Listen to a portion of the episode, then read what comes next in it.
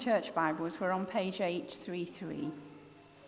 And we're reading from Colossians 2, verses 6 to 15. Freedom from human regulations through life with Christ. So then, just as you received Christ, uh, just as you received Christ Jesus as Lord, continue to live in him, rooted and built up in him, strengthened in the faith as you were taught, and overflowing with thankfulness. See to it that no one takes you captive through hollow and deceptive philosophy, which depends on human tradition and the basic principles of this world rather than on Christ. For in Christ, all the fullness of the deity lives in bodily form. And you have been given fullness in Christ, who is head over every power and authority. In him, you were also circumcised in the putting off of sinful nature, not with circumcision done by the hands of men, but with the circumcision done by Christ, having been buried with him in baptism and raised with him through your faith in the power of God, who raised him from the dead. When you were dead in your sins and in the uncircumcision of your sinful nature, God made you alive with Christ. He forgave us all our sins, having cancelled the written code with its regulations that was against that was against us and that stood opposed to us. He took, he took it away, nailing it to the cross. And having disarmed the powers and authorities, he made a public spectacle of them, triumphing over them by the cross. This is the word of the Lord. Thanks be to God. I'd like to invite Jonathan up. Um, and at this time, Karen will be leading uh, a session for kids through the doors at the back, which will remain open. So please come and go as you, as you like. Let's just pray for Jonathan. Father God, we, we thank you for Jonathan. We thank you for the, the time he, he put into this talk. And I just pray that the time that he spent with you, Lord, now just flows from his mouth as your word to your people. Amen.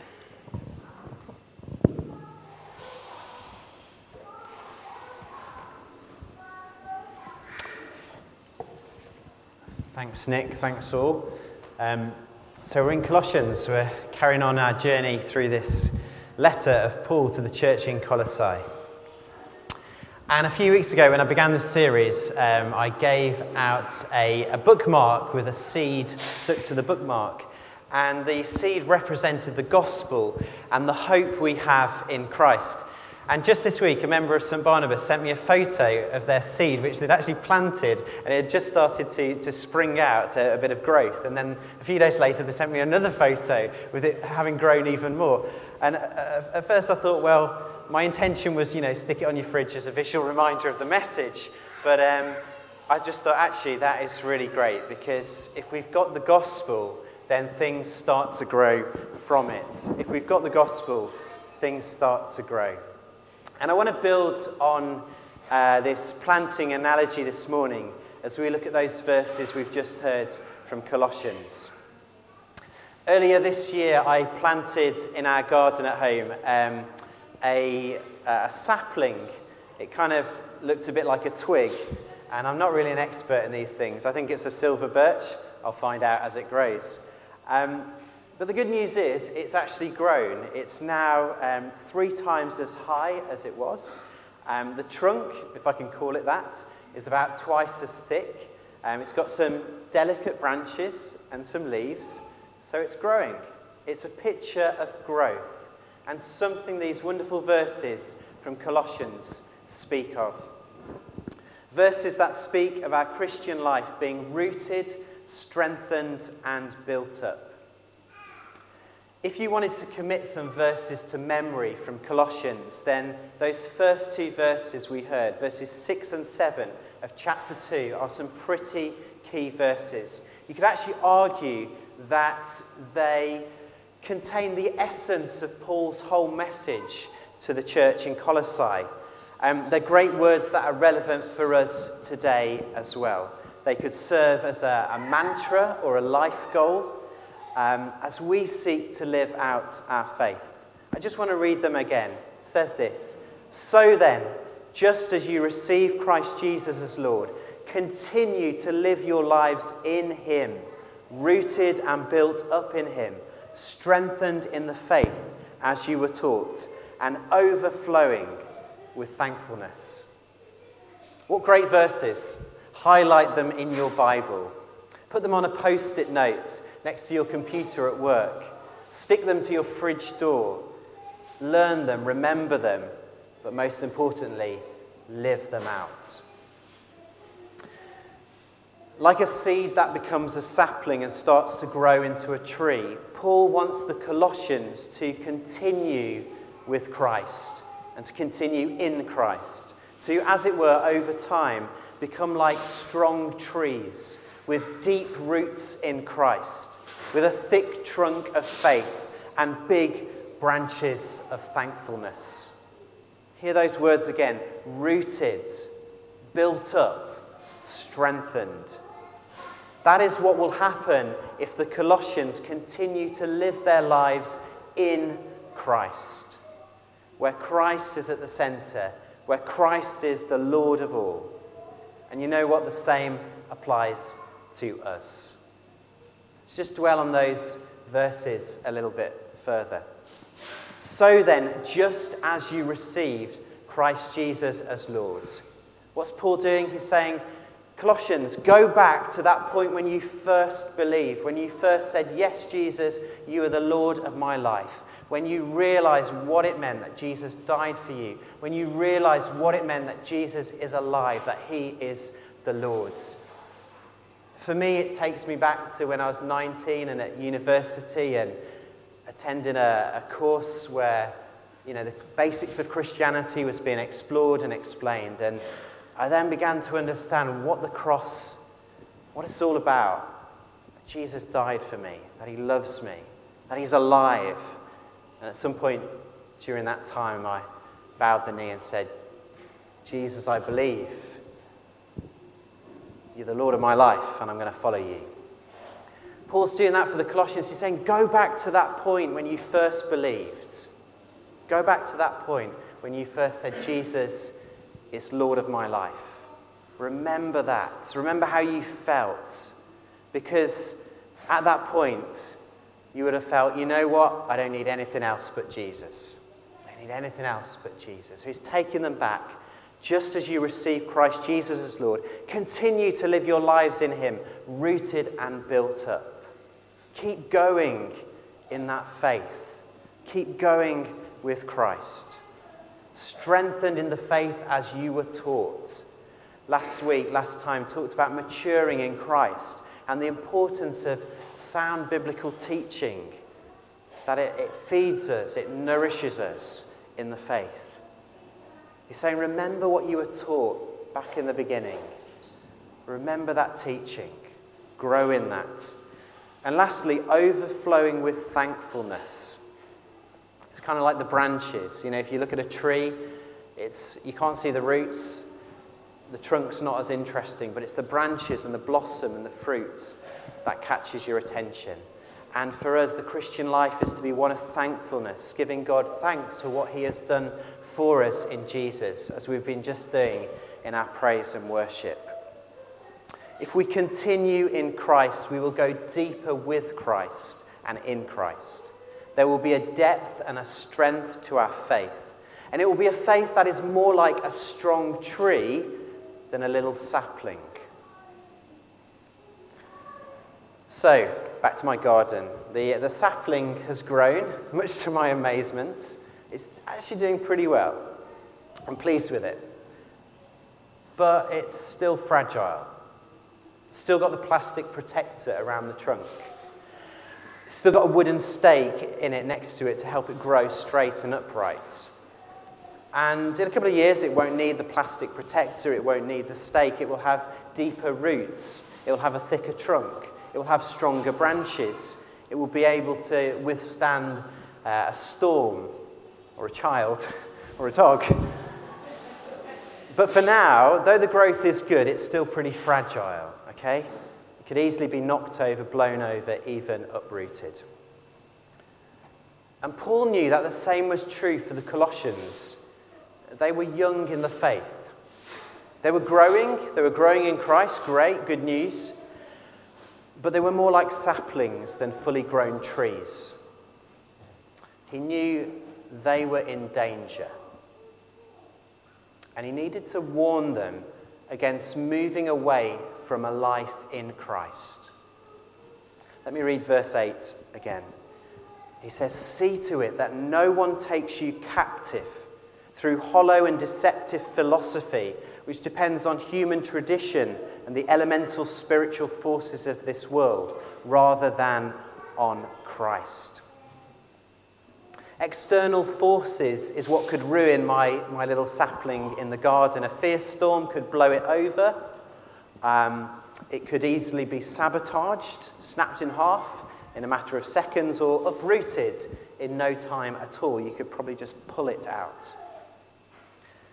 There were external forces at work in and around the church in Colossae that had the potential to destroy these believers' growth in Christ. And it was a serious issue. It must have been because of the strong words Paul uses. See to it that no one takes you captive.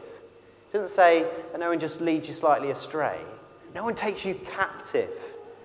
He doesn't want the Colossians to be trapped, to be prisoners, to be ensnared by some other philosophy or teaching that is something other than living a life in Christ and the freedom and the joy and the peace and all the other benefits life in Christ brings.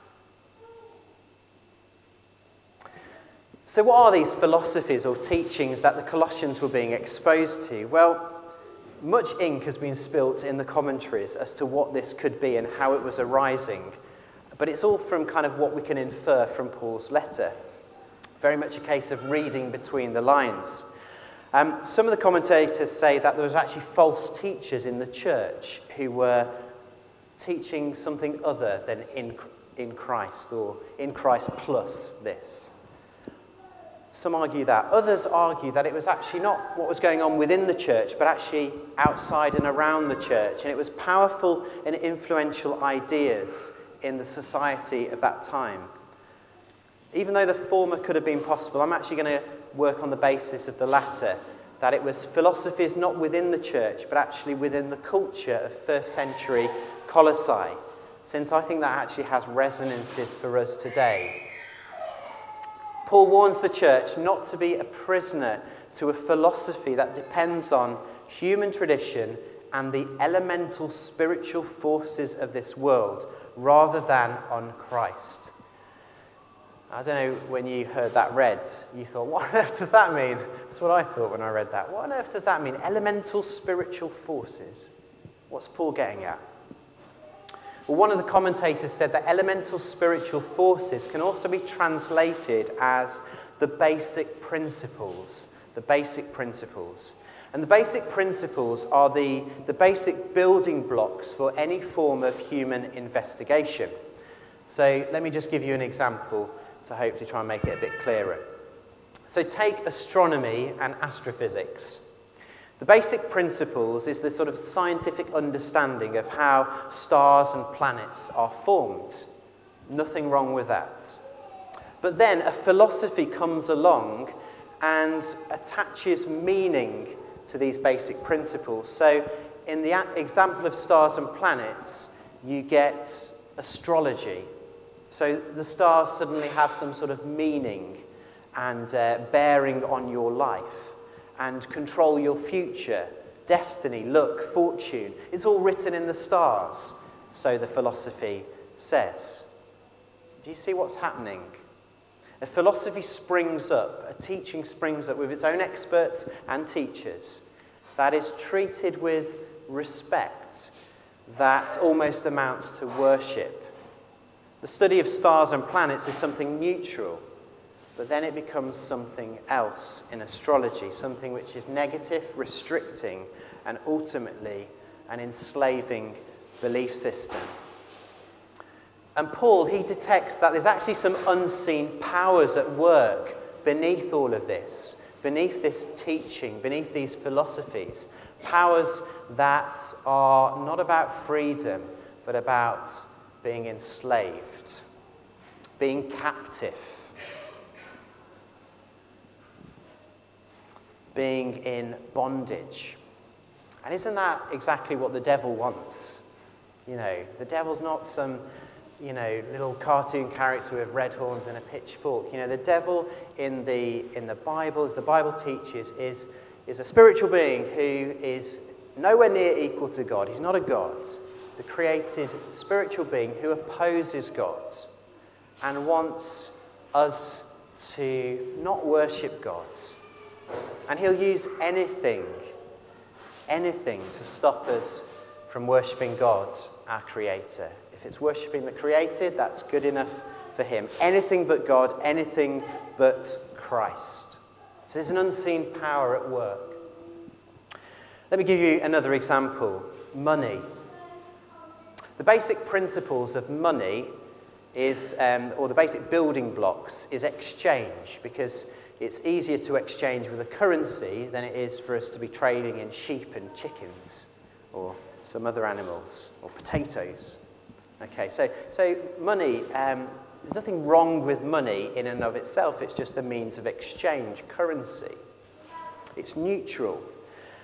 And economics is the study of how, how, how money works.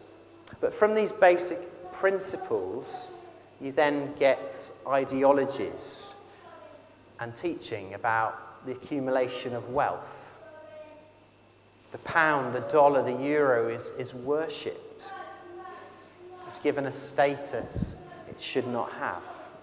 Again, something neutral, the basic principles of exchange, becomes something which can be negative and enslaving. And I ask this are there not unseen powers underneath economics? The love of money is the root of all evil, we hear in, uh, in Paul's letter to Timothy. Not money is the root of all evil, but the love of money, the power which can enslave us. A few more examples. Um, the study of nature. From this springs the philosophy of Mother Nature, that natural processes in the world have a kind of will or power of their own. If you take this a bit further, you get the New Age movement, where forces of the earth are, are worshipped. What essentially is happening is from a neutral study of the earth arises a negative, deceptive philosophy that gives divine status to what's been created other than the Creator.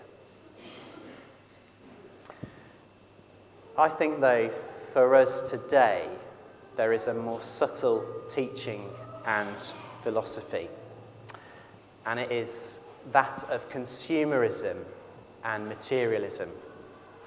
Now, you might get someone who says, you know, I'm, I'm into New Age or I'm into Feng Shui or something like that. You're probably not going to get someone who says, I'm really into consumerism.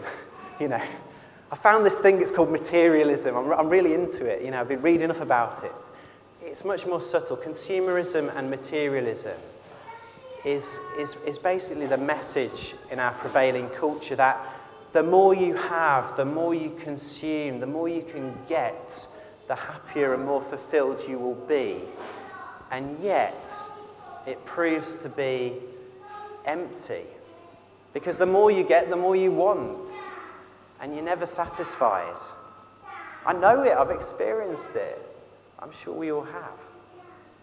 We find ourselves getting trapped by this unseen power that says, you know, you've got to get more. You've got to get more. Then you'll be satisfied. Then you'll be full. The problem is it, it doesn't satisfy us. It doesn't bring us that happiness and joy we, we, we desire. It's deceptive and hollow. That's what Paul says, doesn't he? Verse 8. Deceptive. It offers something attractive, but essentially it's hollow. It's empty. It does not bring fulfillment or fullness. He goes on in verse 9 For in Christ all the fullness of the deity lives in bodily form. And in Christ, you have been brought to fullness. You know, this teaching, you know, goes against what others, Jehovah Witnesses, will teach that, you know, Christ was a bit like God, but he wasn't, you know, he wasn't God.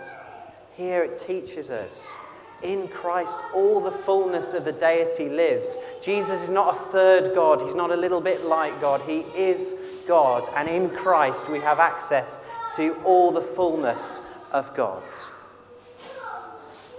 In Christ, you have been brought to fullness. What's Paul saying to the Colossians? He's saying, if you've got Christ, you've got everything you need. Fullness, fulfillment is found in Christ and nowhere else. Know, but if we move away from a life in Christ or we move to a life of in Christ plus we need to do this, this, and this, then we're kind of becoming like a tree that's in danger of being blown over or uprooted. Like a little sapling that's not growing in Christ but is in danger of being blown over by the wind of any other teaching.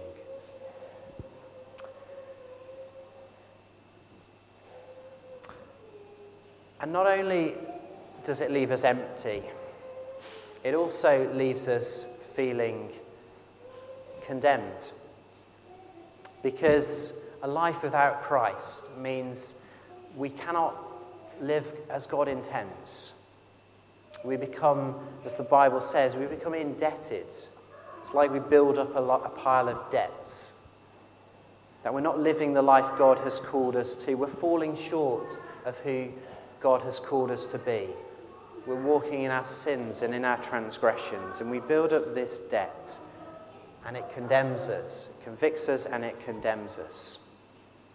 Just to, by way of illustration, um, I have once received that, that letter where you open it and you think it's just a bill or something, and it turns out to be um, you've been caught driving, you know, 35 or whatever in a 30 speed limit. And, and the letter convicts, it's there before you. It says, you, You've not met the standard, you've stepped out of line, you've messed up. It convicts us and it condemns us, and it is there. And just as I was preparing this message, I had a real sense that there might be someone or some people here today who just feel like, you know what, behind the smile and the facade, I'm in a real mess. I'm in a real mess. And my life's in a mess, and I, and I don't know where to go. And I'm really struggling. I'm in a mess. Whatever it may be, it might be finances, it might be relationships, it might be just in your spiritual life. You just feel, you know what, I'm in a mess behind the smile, I'm in a bit of a mess. If that's you, then I want to say, hear this message. Hear this message that we've got to turn to the tree, not to the sapling in my garden, not to a seed in a plant pot, but to the tree at Calvary. We've got to turn to the tree at Calvary because at the tree at Calvary, that is where we find we're not condemned. And that is where we find the powers at work, these unseen powers at work in the world, have been defeated. Have been defeated. Hear these words from the end of our reading. Verse 13b. He, Jesus, forgave us all our sins, having cancelled the charge of our legal indebtedness which stood against us and condemned us. He has taken it away, nailing it to the cross. Imagine me holding that letter which convicts and condemns. And Jesus comes along and he says, Let me have that. Give me that. I'll deal with that. And he takes it and he nails it to the cross. He says, I'll do that. I'll pay that debt. It's your debt, but I'll pay it. I'll take it from you. Let me sort that. I'll do it for you. You know, if you're feeling condemned this morning, whether it's from a, voice within or from, from the devil, or whatever it may be, then just know that Jesus, He comes and He takes all that condemns us and He nails it to the cross. I'll deal with that. I'll deal with that. He nails it to the tree. So we're no longer condemned. We're no longer condemned. And secondly, Jesus at that tree, at the cross, is victorious. He defeats these unseen powers at work. The final verse from our reading having disarmed the powers and authorities, he made a public spectacle of them, triumphing over them by the cross. He defeats these powers and authorities that can have a grip on our lives at the cross. Let me just uh, give an illustration to, uh, to help explain it. Just imagine your team wins the European Cup. It's not hard for me to do. Um, but what happens afterwards is, you, you know, football team, they win the World, they win a European Cup, or, or maybe it'll be uh, England winning the Rugby World Cup, okay, if, you, if you're into rugby. And what happens afterwards is you get the victory parade. So the team in an open top bus goes around the city, the, the crowds are celebrating and cheering, they lift, lift up the trophy to show we're the victors, this is what we have won. Now, it would be in pretty bad taste if the losing team was made to follow the bus behind and applaud them. Wouldn't it? It would be in pretty bad taste. Okay.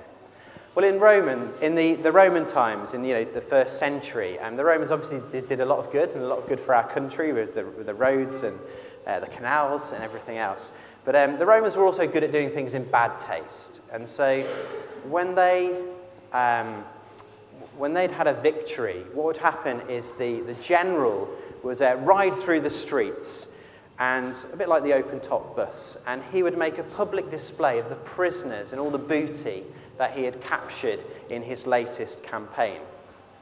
And the sight of these bedraggled captives and slaves staggering past, past the crowds was there to demonstrate that the general had defeated them.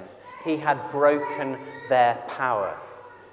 And Paul uses this imagery in that last verse of our reading to say actually, Jesus is demonstrating that he has triumphed, he has broken the power of these powers and authorities, these unseen powers. And he's done it at the cross.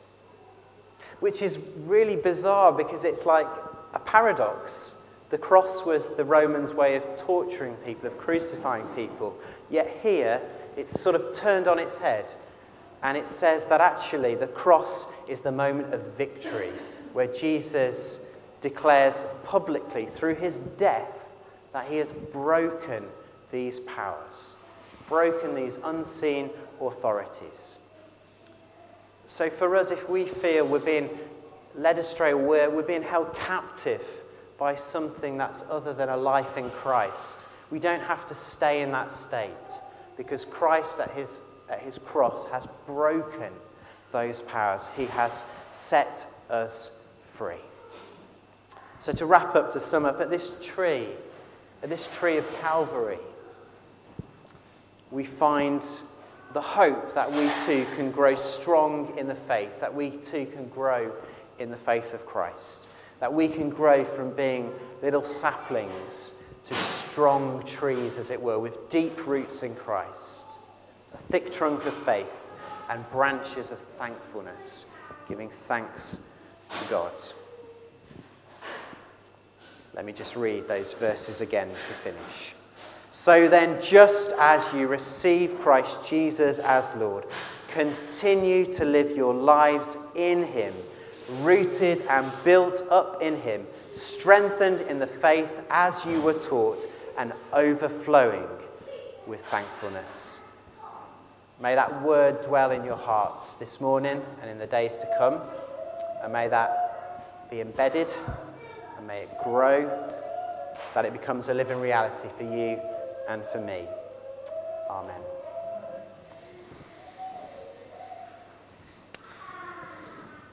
I think the band are going to come back up and